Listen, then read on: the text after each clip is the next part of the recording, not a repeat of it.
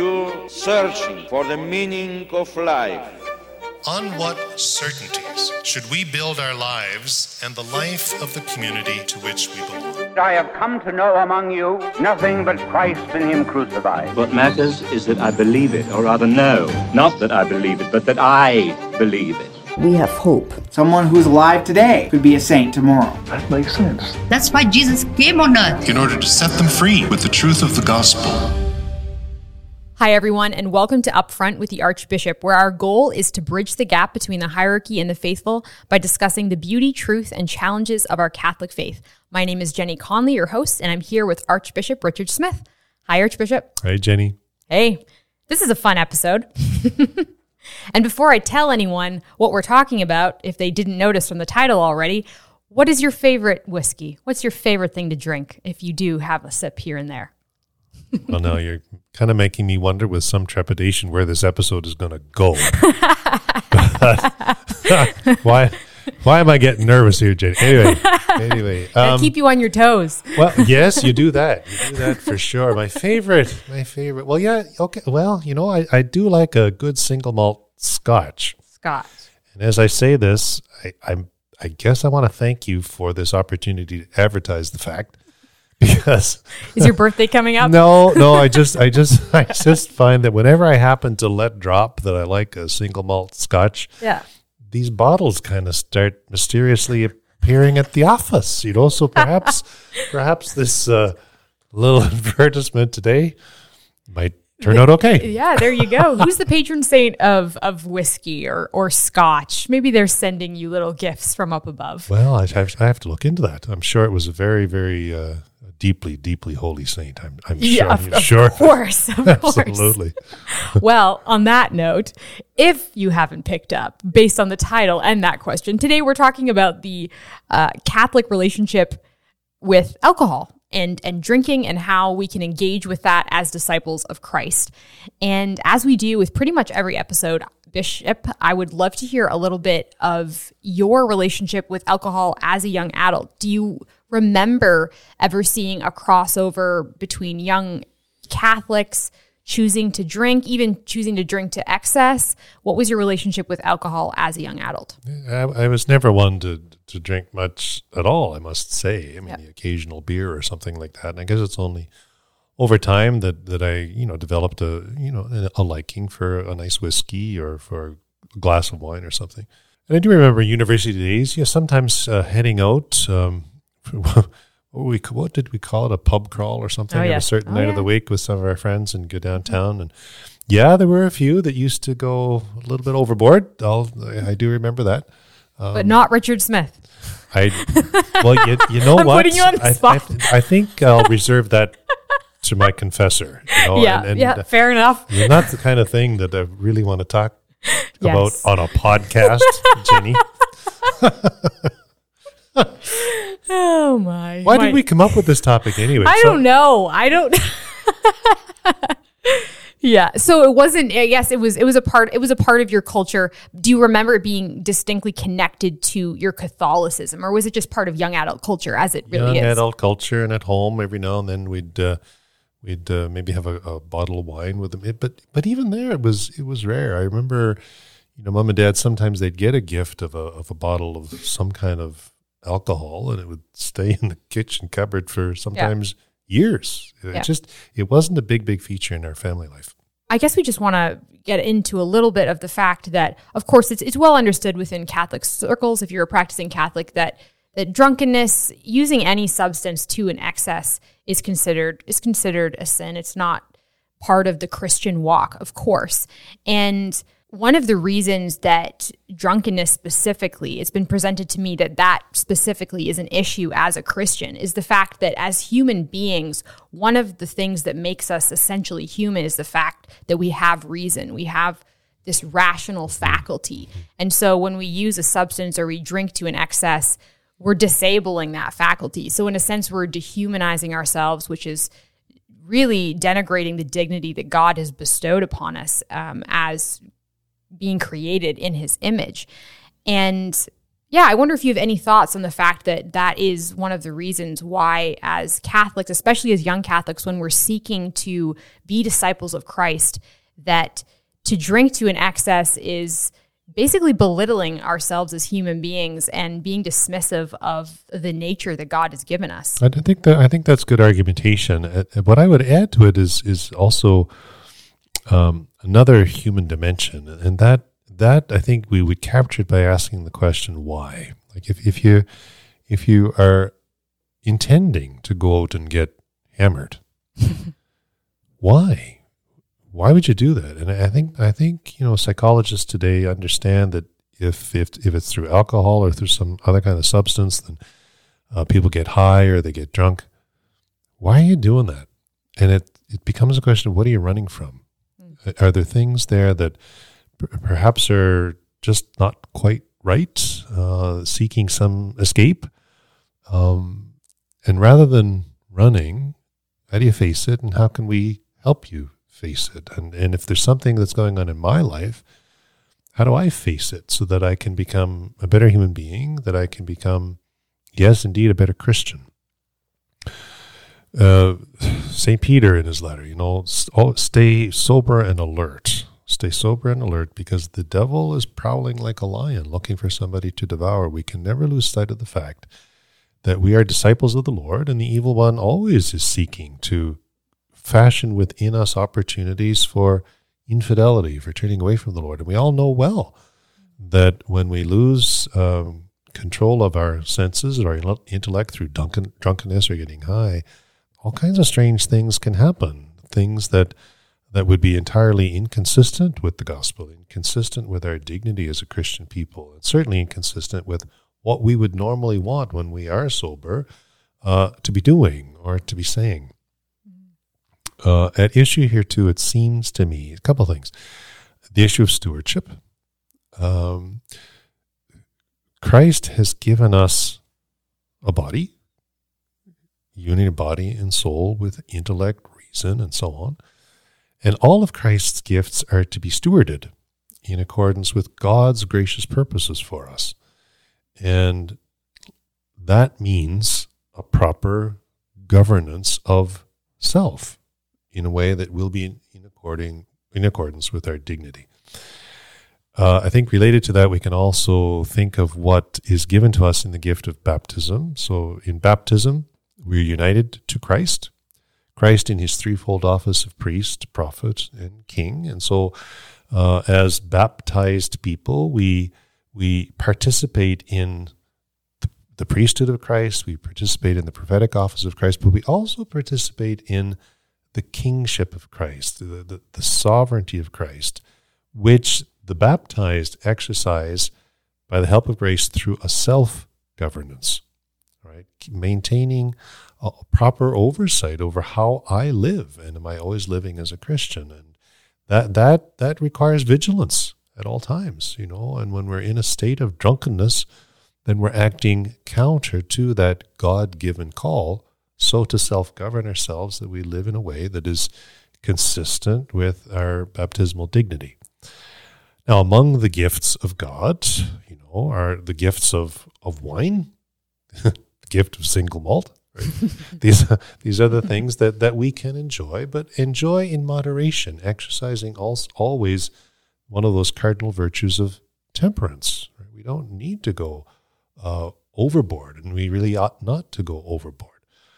Um, if we if we do enjoy a drink, then what are, what are the circumstances in which that would make most sense? Probably not a good idea to drink alone. Certainly not a good idea to drink when I'm depressed right? Or angry, or trying to escape something. But, you know, if there's a, a moment of celebration, if there's a moment where we do want to relax with friends in a way that's that's healthy and good, you know, good leisure, then, you know, to be able to enjoy God's gifts in that way, but always in moderation, I think is also one way of celebrating the creation that God has given us. I really appreciate that connection between our kingly status mm-hmm. as baptized individuals and the fact that drunkenness any excessive behavior yeah. in that manner really dismisses the fact that we're we're kings we're queens mm-hmm. spiritually speaking right yeah. yeah Now, to play devil's advocate, what would you say to someone who says, "Well, I just get drunk or I'm going to get high just for fun. It's a it's a pleasurable pleasurable experience. It's not that big of a deal. Uh, of course, I don't want to get into any serious trouble or commit any other serious sins, but it's it's a physical experience that I enjoy, and I'm going to do it with some good friends. It's not a big deal. I just want to have fun. Yeah, so there's an inner contradiction there, right? To say, "Oh, I just want to have fun, but I don't want to get in any kind of trouble." But Right. but having fun in such a way that you go blotto, well, you're you're I Haven't heard that one before. you're. I mean, you're losing control. Right. So you no longer have that control that would enable you to ensure that you're not getting into trouble, not get not doing things that would be inconsistent with our Christian identity. So there's a there's an inner contradiction there, which again raises for me the question of what's going on. I, you know, I would question uh, someone that would say it's just for the sake of pleasure. This just what I kind of like to do. No, there's got to be something else going on if I'm deliberately considering uh, getting drunk or high. Yeah, which actually segues to an interesting point because I know that within different Protestant Christian denominations, there's a relationship with alcohol where, in, again, in some denominations, alcohol is completely not part of their Christian faith. Drinking any amount is not part of how they view Christian behavior. And then I know, I mean, I'm an Irish Catholic. Of course, within Catholicism, Catholics are known for their relationship with alcohol. I mean, not only do we, is it sacramentally part of our liturgy mm-hmm. appropriately with mm-hmm. the, the body and blood of Christ, but also just Catholic culture has a lot of connections with, with, yeah, some enjoying a beverage or two, Well, right? li- life life is to be celebrated. Yeah. Life is God's gift, and at the heart of life is the gift of redemption, which is essentially quintessentially joyful. And so there are many reasons for which we as Catholics, understanding life as God's gift as something beautiful and wonderful, understanding the redemption, right, and our life in Christ is something that's of, of extraordinary wonder. There are moments when we do want to celebrate, and one of the ways in which we can is to enjoy a glass of wine or a sip of whiskey or something, you know. But again, it's always with that within the virtue of, of temperance and, and moderation, so that I can always celebrate in a way that I'm still maintaining my dignity as as a Christian. Right. And so, connected to that argument of I just want to have fun, what is the Catholic relationship with pleasure? Because it is pleasurable to get drunk, to get high. Not everyone who's participating in that kind of behavior is running from some terrible trauma or depression, right? Of course, that is a way that substances are used. But if you're in a position where you're just thinking, I just really enjoy the physical experience of this, and I'm not really listening to this idea of dignity as a Catholic, how do I have a healthy relationship with pleasure? Well, we're not created for pleasure. Okay. We're created for joy. Um, I think excess, excessive uh, concentration on pleasure leads to hedonism, pleasure for its own sake, and and we we see that in abundance in our Western culture today. But no, we're called to something beyond that, something more wonderful, something deeper. We're called to joy. Christ says, "I have come that you might have joy, and have it to the full." And uh, joy comes from living who we are, living who we have been made to be by the death and resurrection of Christ and the gift that He has given to us in the sacraments. And, and joy comes from living with that awareness and uh, uh, that, that, that depth of joy that can, yes, find expression in celebration, um, but is far different from just mere pleasure. And if we forget that distinction and focus only on um, pleasure in a in a hedonistic kind of way, then we're very very close. In fact, we're probably already stepped over that boundary into almost a like a, like a profound self centeredness and, and, and focusing upon the self and just living for the sake of what's going to make me happy and pleasurable. But joy, joy is different because joy is joy is related to the cross. Joy is related to the cross, and, and the cross itself is is self sacrifice, self transcendence, getting out of self to be for God and to be for the other and to living as God has created us to be. Um, that's where we find the roots of, of joy. And it's within that broader context, I think we need to be making all of our other discernments. Mm, I really appreciate that idea that we're not made for pleasure, we're made for joy. Mm-hmm.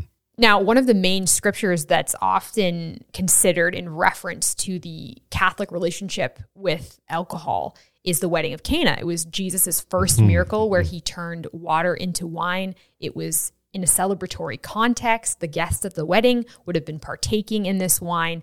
And I'm curious about your perspective on the fact that not only did Jesus choose his first miracle to be water into wine, but he also chose to do it at a wedding where, at least in a modern sense, that is often a place where people excessively drink, right? It just it happens. There's a lot a lot of alcohol that's accessible. Do you think that Jesus would have been concerned that he could have been creating uh, a near occasion of sin? It's a funny little question, but I know a lot of people find it interesting that that's what he chose as his first public manifestation of a miracle. Well, the way that uh, St. John puts it in his gospel, this was the first of the signs that Jesus gives gave. And, and Jesus, in giving those signs, was uh, was indicating who he is among his people. And so within that Johannine context, we have to say, okay, what's the message that's being con- uh, communicated here? So first of all, the context is the wedding. And Jesus has come as bridegroom for his people, for his church, which is the bride. And so, what's being communicated through that context itself of a wedding is the nuptial union that Christ wills to establish with his people as he's going to be giving his life for them, drawing them into this covenantal union of love with him and through him to the Father.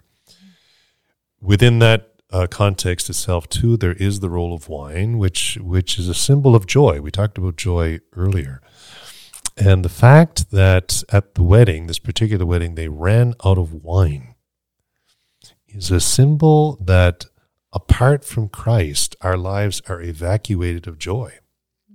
We need Christ in our relationship with Him to bring us to the fullness of joy that only He can give, that can only happen through that nuptial union with our Lord.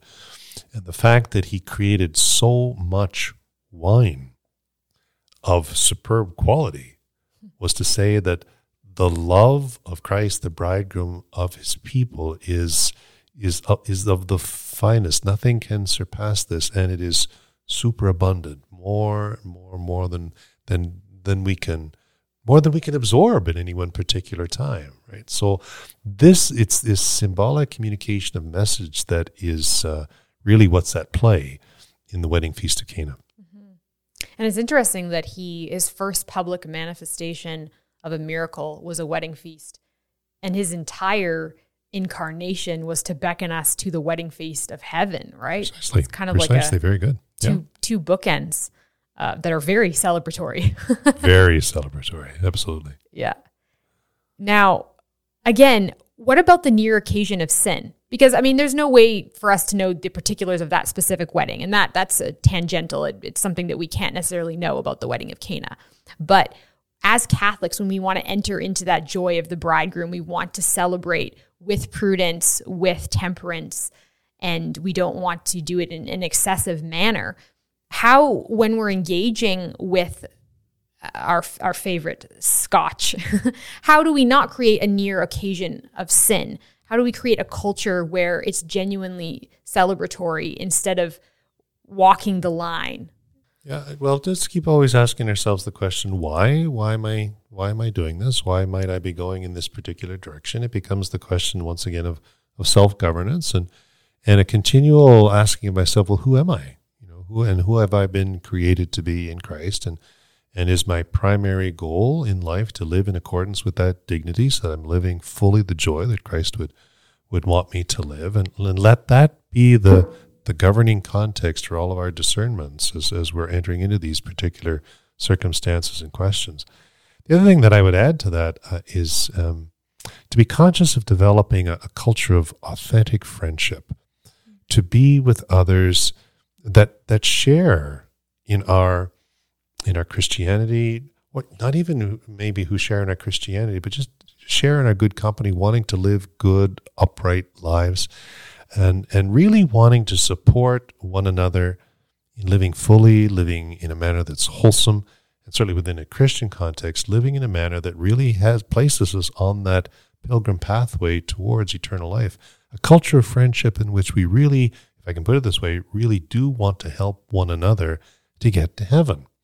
So within that context, we make all of our determinations. Um, how are we supporting one another? If we see one another that's starting to get uh, a little bit too drunk, you know, why not, as an authentic friend, say, you know what, why are you doing this? Where are you going? Rather than just kind of laugh it off or, or encourage it. And, and hopefully, if I end up going in that particular direction, my friends will say to me, hold back.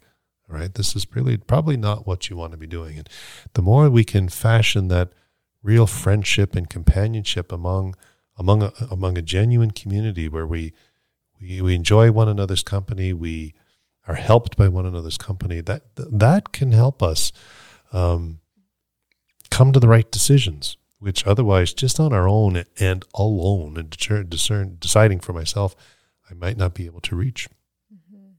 Yeah, I appreciate that cultivating a rich culture of friendship, the kind of friends who maybe not overtly, but they're the kind of friends who will say, Are we tonight, are we pursuing just pleasure or are we actually pursuing the joy of the Lord? Do we want to celebrate together or are we just trying to basically shut off together? Are we yeah. trying to engage with life or disengage with life? Those kind of questions are the I think the kind of questions that we want good friends to ask us constantly. Yeah, and the more we become comfortable in that, the more we're not even going to be asking those questions. It would just be right. an automatic um, a thing that we like a natural thing that we would do as a community of friends in the Lord, seeking to support one another in the journey of discipleship.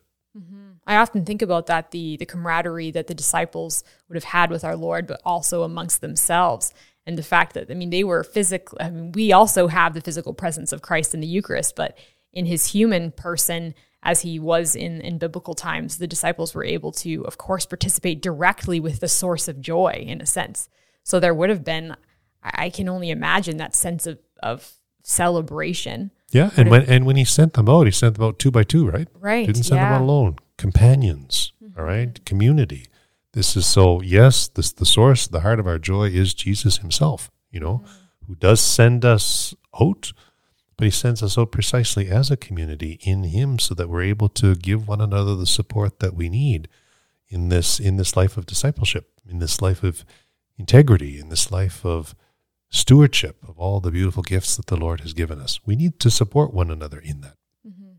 Well, I'm so grateful for all of your wisdom on this topic because I know, especially in young adult years, there can be lots of grappling with some of these issues, especially when culturally something like drunkenness is just common. It's something that we don't think about critically necessarily, as especially in a secular context. So to be able to engage with it with the wisdom of the church, to hear the bishop speak on it, and to be connected to those issues that are a part of our sometimes our daily lives. Um, when we're in different seasons of life is I'm, I'm so grateful that you're willing to to speak on that and also just I, I really appreciate that note of, of building a better culture of friendship because I think that makes all the difference when we're when we're in seasons of life where we're struggling with discipleship. Who we're going to celebrate with makes all the difference. It does. It yeah. does indeed. So at the end of every episode, we have a segment called Ask the Archbishop Anything. And if you're a listener tuning in, you're able to go to the Archdiocesan website and record a question that you have for the bishop. And at the end of every episode, the bishop will answer one of those questions. So today we have a question from a listener. Here's the question. Hi there, my name is Michelle, and my question for you, Archbishop, is if we as parishioners are going to see a return of the precious blood during Mass, and if so, when are we going to see that return now that the um, pandemic, we're kind of coming out of this time, and how will it look different? Thanks, love the show. Um, I would say we'll return to that eventually. Uh, can't give you an exact uh, timeline for that. Um, we, I think we would find that uh, yes, there's still a presence of COVID out there. And I think we'd find still present out there a lot of nervousness among the people about wanting to uh, avoid any practices that might help to facilitate the spread of the virus. So we'll have to monitor that carefully. Two things to keep in mind, it seems to me, is that yes, I think for the fullness of the sign, um, the sign action of receiving Christ in Holy Communion, that it's it, it is always wonderful to be able to receive Him under the species of, of, of the bread, that his body, and under the species of wine, his true blood. Uh, at the same time, though, I think we need to keep in mind a principle of Eucharistic theology that we call concomitance, which is to say that Christ is fully present in either species. So if I receive communion only through reception of the host, it doesn't mean I'm receiving half of communion, as it were. Each of the species is truly the presence of Christ. And so, um, in that sense, to, re- to be fully in communion with Christ through the sacrament of the Eucharist, it's not necessary that we receive Him under both species. So it's good to, to keep that in mind. And, uh, you know, if you follow the rubrics of the church, it's, it's interesting that they'll say that reception of the precious blood really ought to be limited just to key special occasions through the year.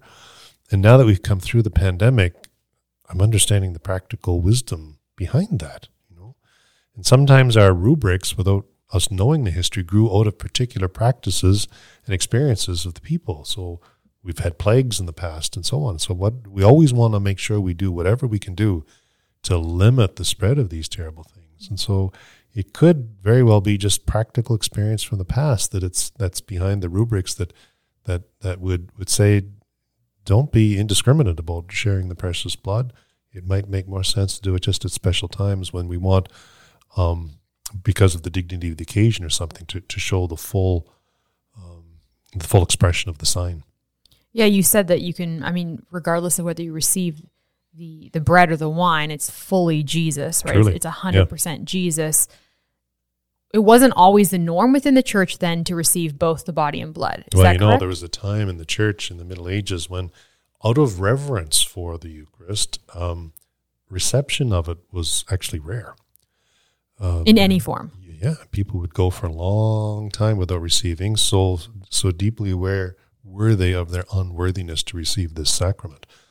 Um, so over time, that has that has that has been overcome. Yes, we're sinners, of course, but the Lord is giving us this gift, and so we need to be prepared to receive it. Well, thank you for answering that question. And thanks for listening to anyone who is tuned in. We'll see you next week.